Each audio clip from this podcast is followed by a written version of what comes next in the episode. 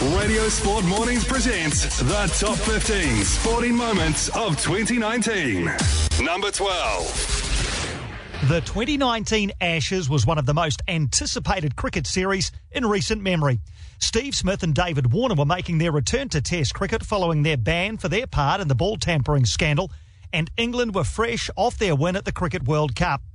Australia were defending the urn and looking to become the first Aussie side to win an Ashes series on English soil since 2001.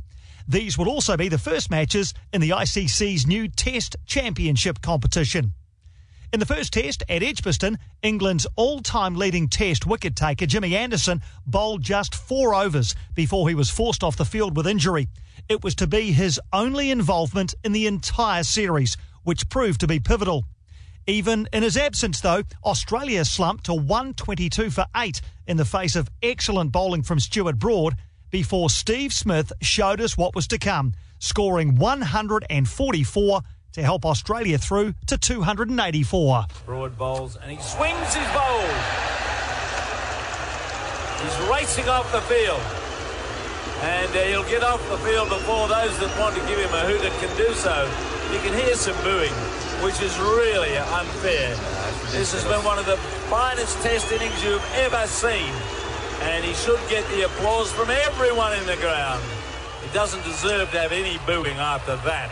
Australia out for 284, Smith out for 144. What an innings we've seen today. It had been quite some return to Test cricket for Steve Smith. Obviously, been a, a while since I've been able to put on the whites and the baggy green for Australia, and um, I'm just really proud of the way I was able to stand up today. England responded with 374, including a maiden Test century for Rory Burns.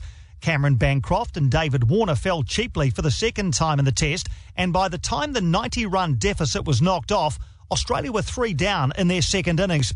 But Smith was again to the fore, this time stroking a masterful 142. I've never doubted my ability. Um, it's kind of a, a, dream comeback in a way. Um, to be able to score 200s in a match, in, in the first Ashes Test match, um, it's something I've never done in any form of cricket before in my life. So uh, it's, it's incredibly special and uh, special to be able to, I guess, put us in the position that we're in now uh, going into day five. With Matthew Wade also hitting a century, Australia declared at 487 for seven, leaving England 398 to win in just over a day. They got nowhere near it, collapsing to 146 all out. Nathan Lyon picking up his best figures against England, 6 for 49, to bowl Australia to a crushing win. Oh, in the air, yep, gone. Well, Steve Smith at second slip. And Fortress Edgbaston has been breached by the Australians of 2019. Their first win here since 2001. And what a comeback. 122 for 8 in their first innings.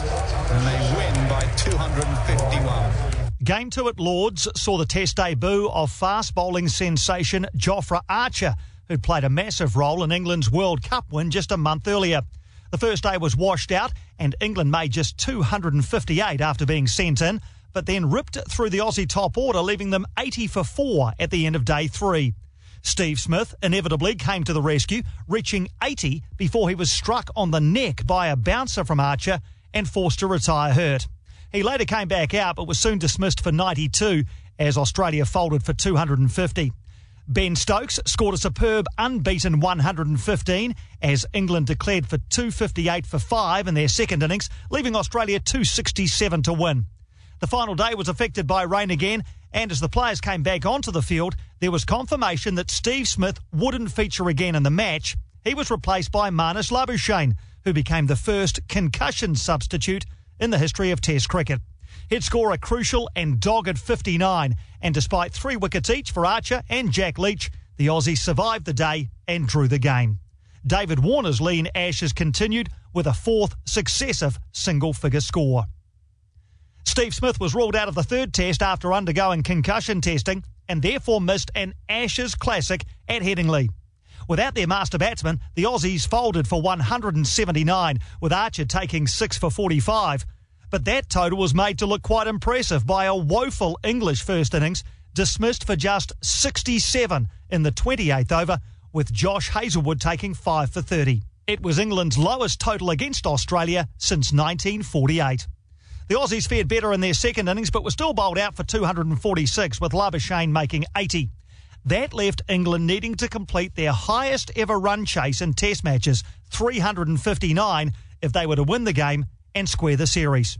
Ben Stokes and Jonny Bairstow came together at 159 for 4 and took England to 245 for 4, needing 114 more runs to win. But after lunch on day 4, England lost a string of quick wickets. Gone now. This combination has worked. Lyon and Hazlewood. Hazlewood has got his man.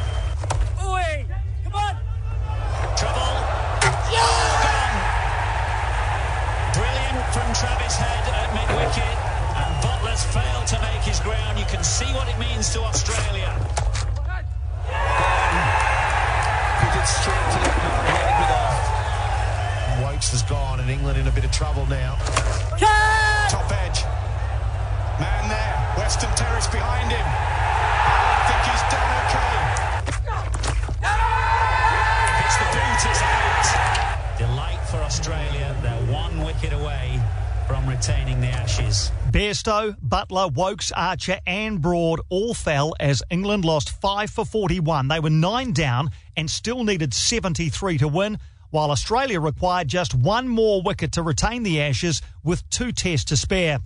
Number 11, Jack Leach, strode out to the crease to join Stokes, wearing what would become an iconic set of spectacles. Stokes would take the brunt of the Australian attack, never allowing Leach to face more than the final couple of balls of each over.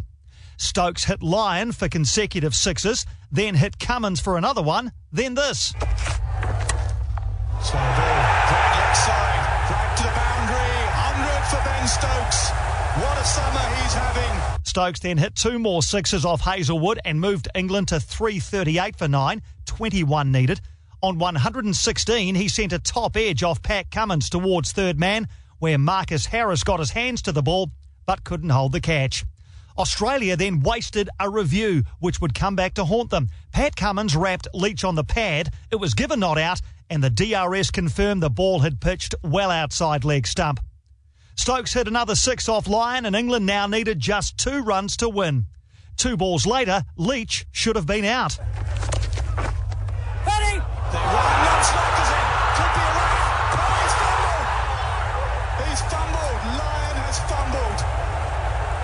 Leach was stranded going for a non existent single, but Lyon fumbled at the non striker's end as he tried to gather the throw from backward point. Off the very next ball, Stokes should have been out LBW. Now, now everyone looks. They needed that review. They needed that review. Umpire Joel Wilson gave it not out, and Australia had no reviews left. The ball was pitching on middle and leg and shown by Hawkeye to be hitting the stumps. That was the final ball of that over, so Stokes was unable to rotate the strike, and Leach had to face a fresh over from Pat Cummins. Yes, is the call. Sneak on. Scores are level. A single for Leach from the third ball of the over to leave England needing just one run to win.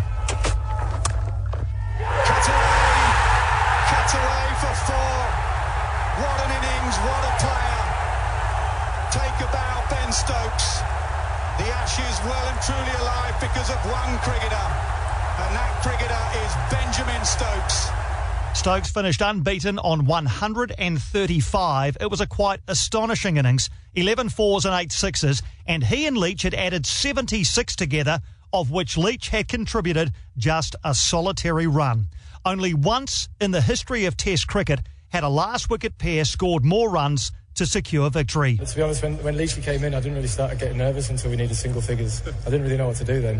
Um, but before that, it was, it was pretty obvious, and you know those are the most crucial balls I think Jack Leach ever going to face in his Test career, and you know credit to him as well to be able to be out there and do that in such a high pressure situation. It was a remarkable finish to a gripping Test match, and the series was tied up at one all with two to play. The fourth Test at Old Trafford saw the return of Steve Smith, and his notable absence from the third Test was seen in vivid colour. Coming in at 28 for 2 after seven overs on the first morning, He spent eight and a half hours at the crease. Well, the misfield means that Steve Smith will take the one. This man is incredible. He loves making runs. He loves making them against anyone, but in particular, England in the Ashes. Gets it away this time. Steve Smith continues to dominate this series. A world-class player batting in a world of his own. Smith made 211 in Australia's first innings of 487 for nine declared. England responded with 301 before Smith was in the runs again, this time making 82 as the Aussies declared at 186 for six in their second innings. Needing 383 to win, England lost two cheap wickets late on day four and faced a day of resilience and resistance as they looked to draw the test and keep the series alive. They lost two wickets in each of the first two sessions and went to tea at 166 for six. But Buttler and Archer were both out early in the final session, leaving England eight down and on the brink of Ashes defeat for the second time in two tests. Jack Leach, promoted to number 10 after his Headingley heroics, joined Craig Overton, and the pair saw off the new ball and dug in for a ninth wicket stand that chewed up the best part of 15 overs. Desperate for a breakthrough, Aussie captain Tim Paine tossed the ball to the part time leg spinner, Marnus Labuschagne. Bounce, glove gone. Superb captaincy. What a change. Labuschagne with the bat all series. It's Labuschagne with the ball. Jack Leach caught by Matthew Wade for a valiant 12 off 51 balls. 10 balls later, it was all over. Oh, big shot, big shot. What's he doing? Gone! Impact in line, wickets hitting. Magnificent game of cricket here at Old Trafford. Marvellous scenes. Australia retain the Ashes. England all out 197. Australia had retained the Ashes on English soil for the first time since 2001 with a test to spare. Yeah, look, this team's been through a lot, obviously, in the last 12 to 18 months, and some individuals more than others. But um, I think um, the character we've shown to, to, bounce back as a group from where we've come from, and, and even from Headingley last week, I think um, shows a lot about the quality of people and, and cricketers we've got on our side. The fifth and final test was at the Oval, and with the Ashes safely retained, Australia were now seeking a series win, while England's best outcome was a squared series.